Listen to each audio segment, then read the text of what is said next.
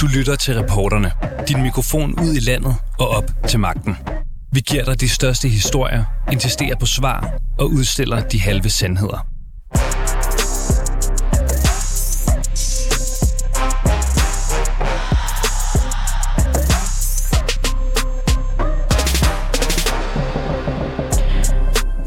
Velkommen til reporterne. Vi skal snakke om aktiv dødshjælp i dag, og det skal vi faktisk i forbindelse med en DR-dokumentar, som havde premiere i denne her uge.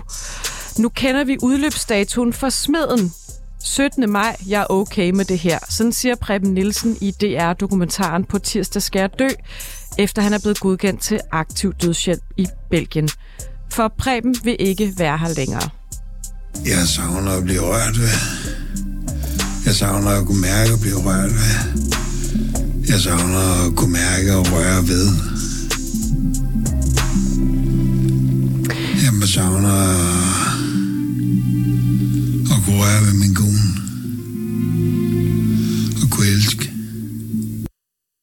Preben fik ved et uheld en palle i hovedet og blev lam fra nakken og ned. Men Preben kan ikke komme herfra, i hvert fald ikke i Danmark. Han er nemlig øh, ikke det er nemlig ikke muligt at få hjælp fra en læge til at dø. Derfor tager han den hårde og smertefulde tur til Belgien for at få den værdige afslutning på livet, som det danske sundhedsvæsen ikke tilbyder. Men hvordan kan det egentlig være, at hans egen læge herhjemme ikke kan give den hjælp, som en belgisk læge kan? Og svigter vi de mennesker, når vi nægter folk at sige farvel til livet i Danmark med en lægehjælp? Det undersøger vi i dagens udgave af reporterne. Mit navn er Sanne Fanø. Preben Nielsen tog altså efter en årlang overvejelse til Belgien, hvor han blev mødt af Nina Kjeldal, en dansk praktiserende læge i Bruxelles. Hun har selv tidligere været i tvivl om spørgsmålet for eller imod aktiv dødshjælp. Men efter hun rykkede til Bruxelles og mødte de mennesker, der ønsker hjælp til at dø, forduftede tvivlen. Vores reporter har ringet til Bruxelles for at høre, hvilke tanker Nina Kjeldal gør sig om at være læge og samtidig hjælpe folk med at dø. Nina, rigtig mange danskere har jo nok øh, set dig i den her uge, fordi du medvirker i øh, dokumentaren På tirsdag skal jeg dø, hvor øh, du som praktiserende læge i Belgien hjælper Preben med at komme herfra. Hvad tænker du i den situation, hvor du som læge hjælper et menneske med at dø?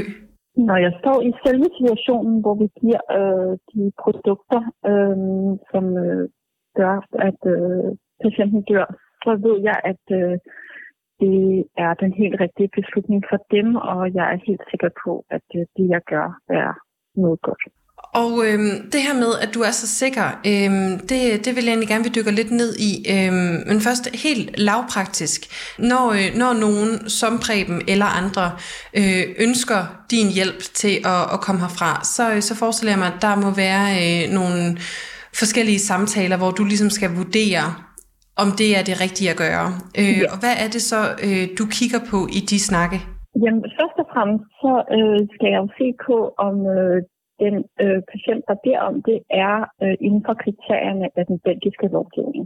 Det vil sige, at jeg ser på, om øh, de har en alvorlig diagnose, som ikke kommer til at blive bedre, om de har en væsentlig lidelse, og øh, om de har prøvet alt, hvad man kan forvente for at få det bedre. Og så, øh, når jeg kan se, at de ting er i orden, så øh, taler jeg med dem flere gange og forklarer dem, hvordan de foregår, og der, hvad, hvad de har tænkt på i forbindelse med det, og hvad er deres øh, tidsperspektiv, og hvorfor er det, vi begynder at tænke på aktiv dødshjælp nu. Og så skal de øh, skrive det nu, at de beder om aktiv dødshjælp. Det er også en, en grænse at overskride for folk, så, øh, så bliver det pludselig meget mere konkret. Og så skal jeg øh, sende dem hen og se øh, en eller to andre læger for at få deres godkendelse. Så der er altså nogle, øh, altså der er nogle overordnede lovgivningsmæssige mhm. rammer, mm-hmm. men der er jo også en, øh, en stor del, der ligesom er op til, til din lægefaglige vurdering. Mm-hmm. Og, øh, og jeg tænkte i hvert fald her, da jeg så Preben i, i dokumentaren, at, at det virker rimelig lige til med en sag som ham. Altså hans situation kommer ikke til at ændre sig. Men, men er det altid så, øh, så oplagt, med de mennesker, øh, du taler med? Altså dem, som ender med at få aktiv dødshjælp, der vil jeg sige, at øh, i forhold til diagnosen og den klare ledelse og behandlingsmulighederne, så er det ofte ret lige til. De fleste er jo folk, der har kraft, som har spredt sig, og som ikke kan rejse op af sengen mere, og som har smerter, selvom de får alt det smertestillende, de overhovedet kan finde på, eller som øh, lige pludselig ikke kan mærke deres ben længere, fordi kræftknuden trykker på. Øh, så egentlig er det, når man møder patienterne, så er det nogle gange lige til. Så altså, Nina, er du, øh, altså, er du aldrig nogensinde i tvivl? Jeg er altid i tvivl. I hele forløbet øh, op til. Det er man jo. Og man taler, og man snakker, og man spørger, og er du sikker, og så siger folk en anden dato, og så diskuterer man alt det her. Der er jo en masse tvivl hele tiden. Men det betyder ikke, at jeg er i tvivl, når jeg står foran patienten og spørger dem en sidste gang, om det er det, de vil, om de er helt sikre. Der må jeg sige, der har jeg endnu ikke været i tvivl. Og netop at stå i den der øh, situation der til sidst, øhm, altså du er jo læge, Nina, men du er jo også menneske. Altså bliver du ikke, øh, bliver du ikke ked af det ved den her tanke om, at nu, nu hjælper du faktisk nogen med at, at tage sig af dage? Jo, det gør man. Og nogle gange så græder man med de pårørende. Og det er jo øh, ikke sådan, at, øh, at det er de aftener, hvor man tager videre til en fest. Det er nogle aftener, hvor man går hjem til sig selv og sammen med sin egen familie og er taknemmelig for øh, det forløb, man havde med den patient og den person, man lærte at kende. Så, så det er en, øh, en proces, du bliver berørt over, men, ja. men du synes stadigvæk øh, lægefagligt, at det giver mening? Ja, og jeg tror, øh, det der jo er, er vigtigt at sige selv en gang imellem, det er, okay, det her er svært for mig, men øh, jeg har de her muligheder for at være der som en patient, og derfor så gør jeg det. Mm. Og den, den sidste hjælp, altså kan du prøve at sætte lidt ord på, hvad det er for en, øh, en proces, når du så øh, kommer hjem til folk? Altså, hvor lang tid tager det at dø med, øh, med den lægefaglige øh, hjælp? Altså, det tager kun et par minutter at dø. Men jeg er der ofte noget længere. Øh, en time, halvanden, to timer, tre timer, det kommer det an på. Og så øh, skal man lægge et drop på patienten. Så taler jeg med patienten igen, alene og taler med dem, er du sikker på, at det er det, du vil? Så taler vi også ofte om, øhm, hvem skal være der på hvilket tidspunkt. Det er lidt forskelligt, hvordan folk har det med det. Øhm, og så får de noget formedicin, og så falder de i søvn hurtigt, og så i dyb søvn, og så får de noget medicin, der stopper hjertet. Er du så kommer ud og giver øh, den her hjælp, og, og nu har vi så også set, øh, at du har gjort det for, for Preben, øh, fordi muligheden er der jo ikke i Danmark. Synes du, at det er et, øh, et svigt fra det danske sundhedsvæsen, at, øh, at mennesker som Preben er nødt til at tage, tage udenlands for at få den her hjælp? Øhm, ja, ja, det, jeg mener i hvert fald, at det er meget problematisk, at der ikke er nogen muligheder i Danmark. Og jeg tror, at der simpelthen mangler en større samfundsdiskussion om det. Jeg tror, ja, når jeg ser det poppe op i Danmark, jamen, så er det altid nogle få skræmmende eksempler af noget, der måske ikke engang er sandt, og så nogen, der siger, jamen så tager jeg til Schweiz, og så stopper diskussionen der. Og når der sådan bliver lavet øh, rundspørger og undersøgelser, i hvert fald hvad jeg har set om, hvad danske læger mener om det her, så er der jo egentlig et øh, stort flertal, der siger, at de er imod aktiv dødshjælp.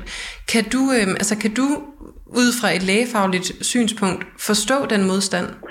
Øhm, jeg kan sagtens forstå, at der er læger, der ikke vil udføre det. Det er der jo også her. Man kan jo altid sige, at det er ikke mig, men jeg sender dig videre til nogle andre.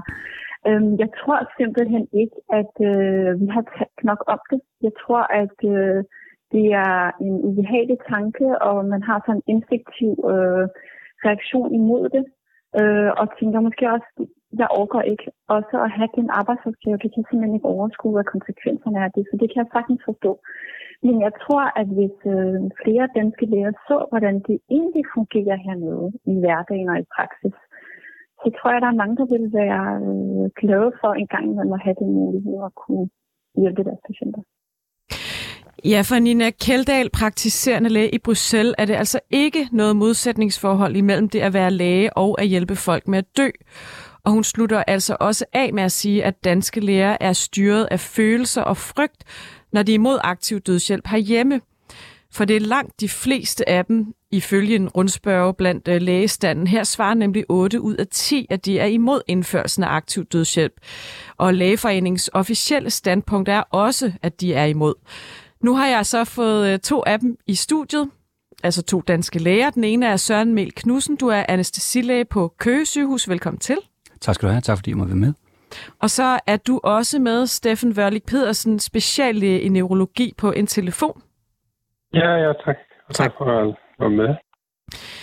Søren Mel Knudsen, øh, lad os begynde med dig, fordi jeg ved, du mener, at lægeforeningen tager patent på lægernes holdning i det her spørgsmål om aktiv dødshjælp.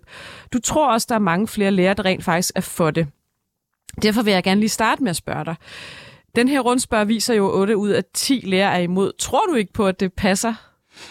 Nej, jeg tror ikke på, at det er 80 procent, der er imod aktiv dødshjælp. Det er i hvert fald ikke min fornemmelse. Det er selvfølgelig ikke, ikke det er, min fornemmelse er dårligere end en, end en undersøgelse, men min fornemmelse i mit speciale er, at der er mange flere, der er imod aktiv dødshjælp, men ikke åben, er ikke åbne om det.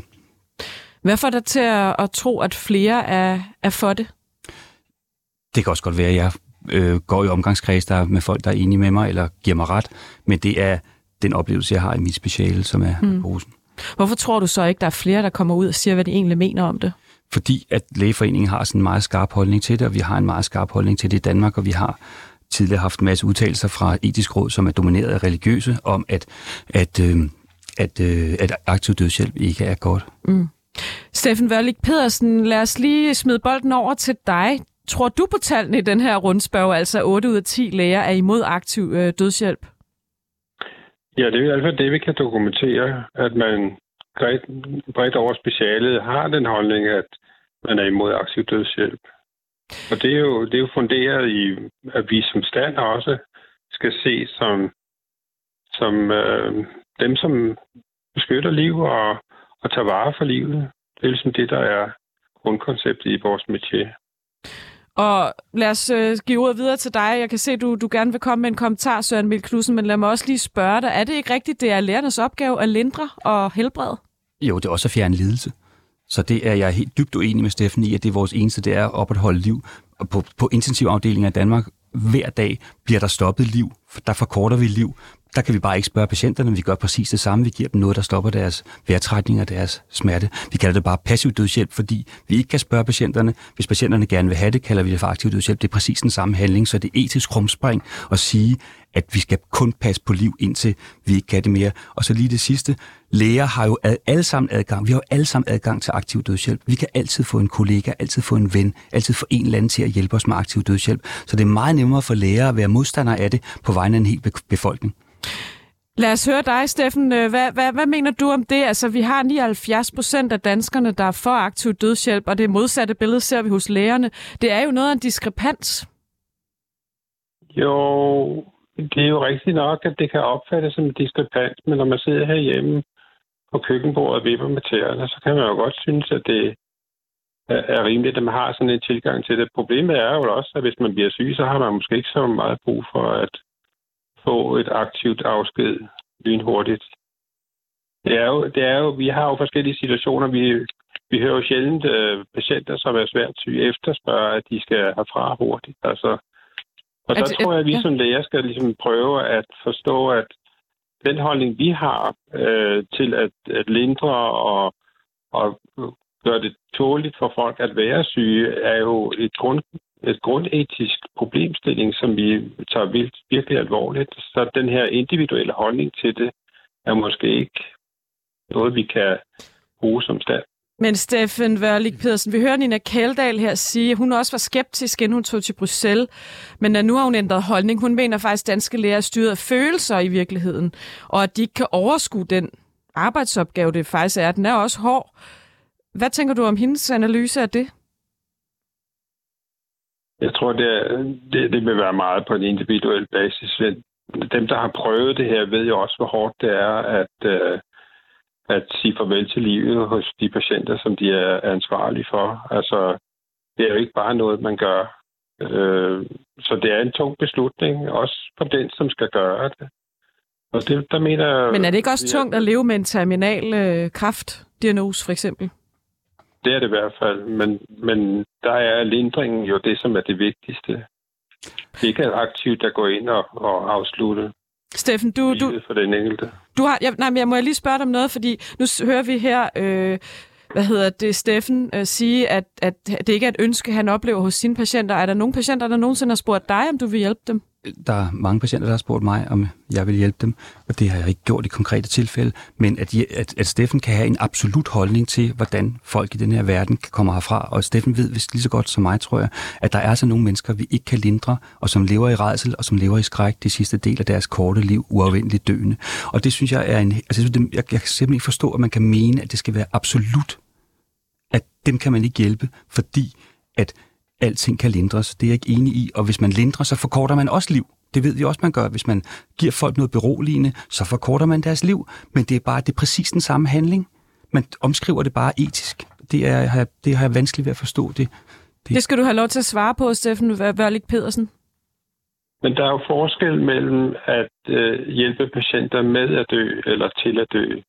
Altså den aktive proces, der ligger i det, er jo stor forskel. Altså vi må, hvis, vi må Han skal følges til til, til, til den sidste dag, øh, og så få den lindring, vi har behov for. Og det er måske også det, som er det store problem, det er, at mange føler, at de ikke får den lindring, der er behov for. Gennem de palliative teams, som man kan tilbyde, eller andre, så, så, så er det jo der, indsatsen skal være. Jeg, vi er jo fuldt ud øh, enige om, at det store problem er jo den smerte og den vonde, der ligger i at skulle herfra, men at aktiv øh, som stand går ind og siger, det her, det gør vi gerne, det, det synes jeg kan være svært at forsvare. Jeg synes, det er utrolig nemt at forsvare. Vi kan kigge på Holland, vi kan kigge på Belgien, vi kan kigge på Schweiz, det er ikke helt det samme, men relativt mange lande, som vi sammenligner os med etisk og og øh, samfundsmæssigt set er 50 år længere fremme, end vi er. Det er de samme argumenter, man hørte mod fri abort i slutningen af 60'erne. Det er præcis de samme, man hører i vores dage. Man må, man må ikke, fordi det er glidebaneargumenterne. Det er, at det er uetisk, og at og så videre. Jeg mener stadigvæk, retten til at bestemme over egen krop er vigtigere end Steffens krav om, at, at, at, at krav om, at ingen kan få hjælp til at Men man kan vel stadig bestemme selv. Spørgsmålet er bare, at man skal pålægge lægerne at hjælpe en med det. Øh, hvad hvis, der, hvad hvis der er læger, som simpelthen det strider dem så grundlæggende imod, at, at de kan ikke få sig selv til det? Skal de så øh, have lov til at blive fritaget fra det? Naturligvis. Okay. Ligesom, med- ligesom man kan blive fritaget for at foretage abort af religiøse eller personlige årsager, så skal man selvfølgelig aldrig nogensinde tvinges til at på, på, tvinges som læge til at udføre aktiv dødshjælp, hvis det er mod ens overbevisning. Vil det ikke være en løsning, Steffen Wørlik Pedersen, at man sagde, at, at no, de læger, der, der, øh, der, der har det okay etisk med det, de, de, de kan gøre det, og resten kan så blive fritaget? Ja, det kan man jo synes er en praktisk øh, håndtering af et øh, etisk problem for den enkelte læge, der står i det. Spørgsmålet er jo, om vi som stand kan stå for at, øh, at, at have det her, altså at man aktivt skal gå ind og acceptere, at man tager livet af folk, at det er drab, man skal gennemføre, og fordi man har juridisk mulighed for det. Og Vi skal- der må man være ærlig og sige, at jeg tror ikke, at der, at der er holdpunkter for, at lægestanden som sådan kan gå ud og sige, at det her det er en god idé. Du skal få lov til en sidste kommentar, Søren øh, Knudsen, fordi så skal vi faktisk videre til netop at snakke om Belgien og Schweiz og Holland. Man kan kalde det drab, hvis man gerne vil, men så er den aktive del af at, slå en, pas- at stoppe en patients liv på intensiv også drab. Og hvis Steffen får brug for min hjælp i den anden ende, så er han velkommen. Steffen, er der det aldrig... er også sådan, ja. at det er et valg, som patienten selv siger, jeg vil ikke have den her behandling. Eller man siger, den her behandling er udsigtsløs, og derfor takker jeg nej til den. Det er sødt, at jeg tilbyder det, men det vil jeg ikke have. Det er patientens valg. Det er ikke noget drab. Det er patientens valg, man følger. Der er stor forskel. Øh, Ikke på intensiv. Nå. For nu skal vi faktisk netop se på nogle af de lande, der har indført aktiv dødshjælp. Det er jo ikke lovligt for danske læger at hjælpe mennesker med at dø, om de ved det eller ej. Det er det til gengæld i lande som Holland og Belgien, hvor det har været muligt at få aktiv dødshjælp i over 20 år.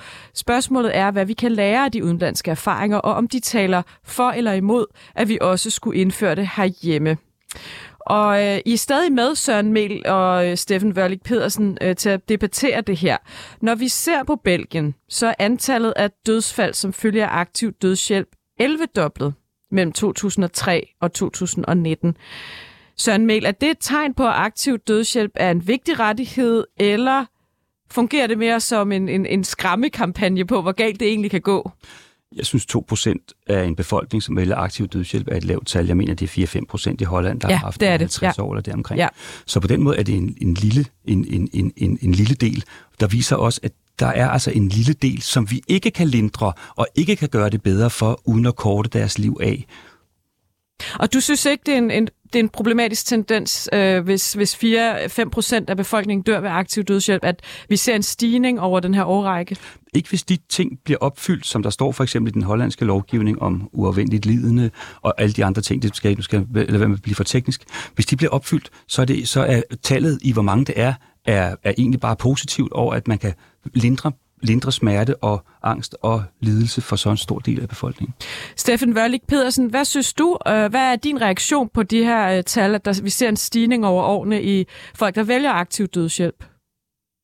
Ja, det er jo en skræmmende udvikling, vi ser. Det er jo en skræmmende udvikling, at folk vælger den type løsninger, og at samfundet accepterer det. Jeg tror, det, det kan jeg også sige noget om, den etiske værdi, det har at have et liv. Ikke kun det, at man har ondt og, og man har en lidende, men også, at, at øh, et samfund accepterer, at, at, at det er øh, nu her mig selv, der skal bestemme. Og det tror jeg ikke er godt for de basisværdier, vi har i, i et etisk samfund, som, som gerne vil udvikles også på den måde. Men tror du, de her mennesker ville have haft levet gode liv, hvis ikke de havde fået den her hjælp? Men det er jo det er jo svært at svare på, fordi det er jo klart, at hvis man har det skidt, så, så føler man, at man har et dårligt liv. Men spørgsmålet er jo øh, præcis måske mere omkring, øh, skal man som samfund acceptere det her, at, at vi som samfund stiller op på en præmis om, at patienten skal, skal kunne bestemme selv i forhold til det. Men er At det ikke bedre, at de gør det øh, smertefrit og i rolige omgivelser hos Nina Kjeldsen, end at de for eksempel tager livet af sig selv? Men det er også derfor, der, det, det, som, det som man ved, det er jo, at de palliative enheder skal jo styrkes i forhold til netop den her type af problemstillinger, hvor man skal give den hjælp, øh, som de skal have. Altså død skal nok komme til folk alligevel, men de skal jo kunne lindres ordentligt, også hjemme, også under de vilkår, de nu engang lever. Søren Der ser jo en Mil- ja. glidning i, uh, i Holland, hvor, hvor man ser yngre patienter jo omkring små 20 procent af, af patienter er jo faktisk under 60 år. Og det er også psykiatriske problemstillinger, som kommer ind over. Så, så det, der, det er jo en glidebane, man kommer ind på, hvor også andre grupper end måske terminalt cancersyge øh, kan, kan, kan og vil og ønsker den her type behandling. Det vil jeg faktisk gerne øh, spørge dig om, øh, Søren, hvad hedder det, Mel Knudsen. Vi ser også børn få aktiv dødshjælp øh, i nogle af de her lande, øh, og vi ser psykisk syge unge med depressioner, for eksempel. Har du selv... Øh, har du selv, hvad, hvad, vil du selv ønske at, at dø som, som ung, hvis du var i en dyb depression? Tænk, hvis den går over. Ja, altså depressionen er, det, det, den psykiske lidelse er klart det sværeste spørgsmål her. Mm. Børn skal ikke, bør, hvis jeg mener, at voksne ikke skal lide, hvis de er uafvendeligt døende, så skal børn naturligvis heller ikke kunne lide, hvis de er uafvendeligt døende, og der er taget beslutning om det mellem forældrene og børnene og, og så videre. Men med hensyn til den psykiske sygdom, der er der nogle helt anderledes problemstillinger i det, der hedder, der er man ikke nødvendigvis uafvendeligt døende, selvom man ligger i en, i en, i en tilstand, som er at sidestille med lidelse rent depressivt. Og som efter en enkelt episode personligt med depression, med depression en enkelt gang, der vil jeg mene, at, at hvis jeg skulle leve i den tilstand resten af mit liv, så ville jeg godt kunne have overvejet, om ikke det skulle slutte på et tidspunkt. Men depressioner går jo ofte over. Ja. Og så det- har man kunne tage, tager man en irreversibel beslutning. Ja, så derfor synes jeg heller ikke, det skal være med, øh, over for psykisk sygdom. Nej, Okay, det synes du ikke. nej, det synes jeg ikke. Og, her, og hvad med folk under 18 for eksempel? Det vil du synes var okay? Hvis de er uafvendeligt døende og, og, og, og ubærligt lidende, så skal folk under 18 naturligvis ikke lide mere end voksne over 18 eller under 60, som Steffen sagde. Steffen Wørlik Pedersen, vi hører jo her øh, Søren Mel Knudsen sige, at vi kan sagtens lave nogle undtagelser, fordi det skal der selvfølgelig være, for eksempel ved psykisk øh, sygdom. Var det en model, du kunne, kunne overveje, at man faktisk laver nogle undtagelser? Jeg tror, det, det kan være svært at lave øh, en gradbøjning af de her ting, bare fordi man nu synes, at den ene problemstilling er sværere end den anden. I Okay. okay. Belgien, ja, i Belgien er det læger, der, der vurderer det. Hvad, At, at, at, tænker du ikke, at læger i, sammen med patient og familie kunne være kompetente til at, at vurdere det? Jo, det er klart, at det må være en lægelig vurdering, der afgør det, men den bliver jo ikke mindre rigtig, eller mere rigtig af, at man har en patient, som er mindre år, eller har en anden type af grundlidelse end terminalt syge cancerpatienter. Søren Mil Knudsen, lad os nu sige, at vi faktisk får det indført i Danmark på et tidspunkt. Hvordan synes du så, sådan en lovgivning skulle se ud? Altså, jeg, jeg vil støtte mig direkte op af den hollandske lovgivning, som er uafvendeligt døende og lidende, og at det er, at der skal være patienten, der har sagt, der har anmodet om det. Der skal være to læger, der har sagt god for det. Patienten skal ikke være svært deprimeret eller deprimeret. Så der skal være, og så skal man så skal patienten skal kunne gøre det selv, eller sammen med en læge, hvis det ikke er fysisk muligt for den. Så jeg synes, de hollandske regler er relativt til at gå til i den sammenhæng.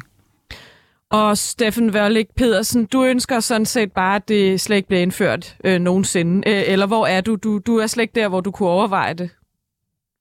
Jeg synes, det er svært at, at, at acceptere det grundkoncept, at læger skal gå ud og tage livet af folk. Altså, det er ikke det, som ligger i vores øh, grundværdier som læger. Og derfor er, er jeg jo mere til, at man prøver at støtte op omkring den palliative indsats.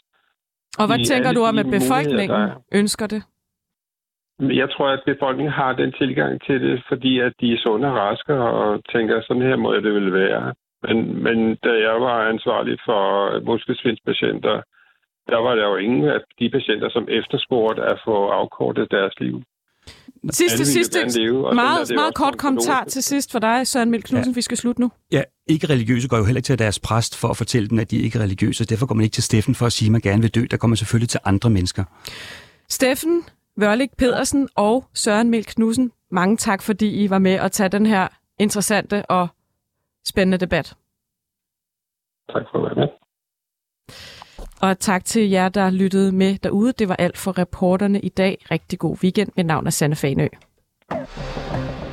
Du har lyttet til reporterne på 24 /7. Hvis du kunne lide programmet, så gå ind og tryk abonner hos din foretrukne podcast-tjeneste, eller lyt med live hver dag mellem 15 og 16 på 24 /7. Tips skal altså sendes til reporterne snablag 247.dk.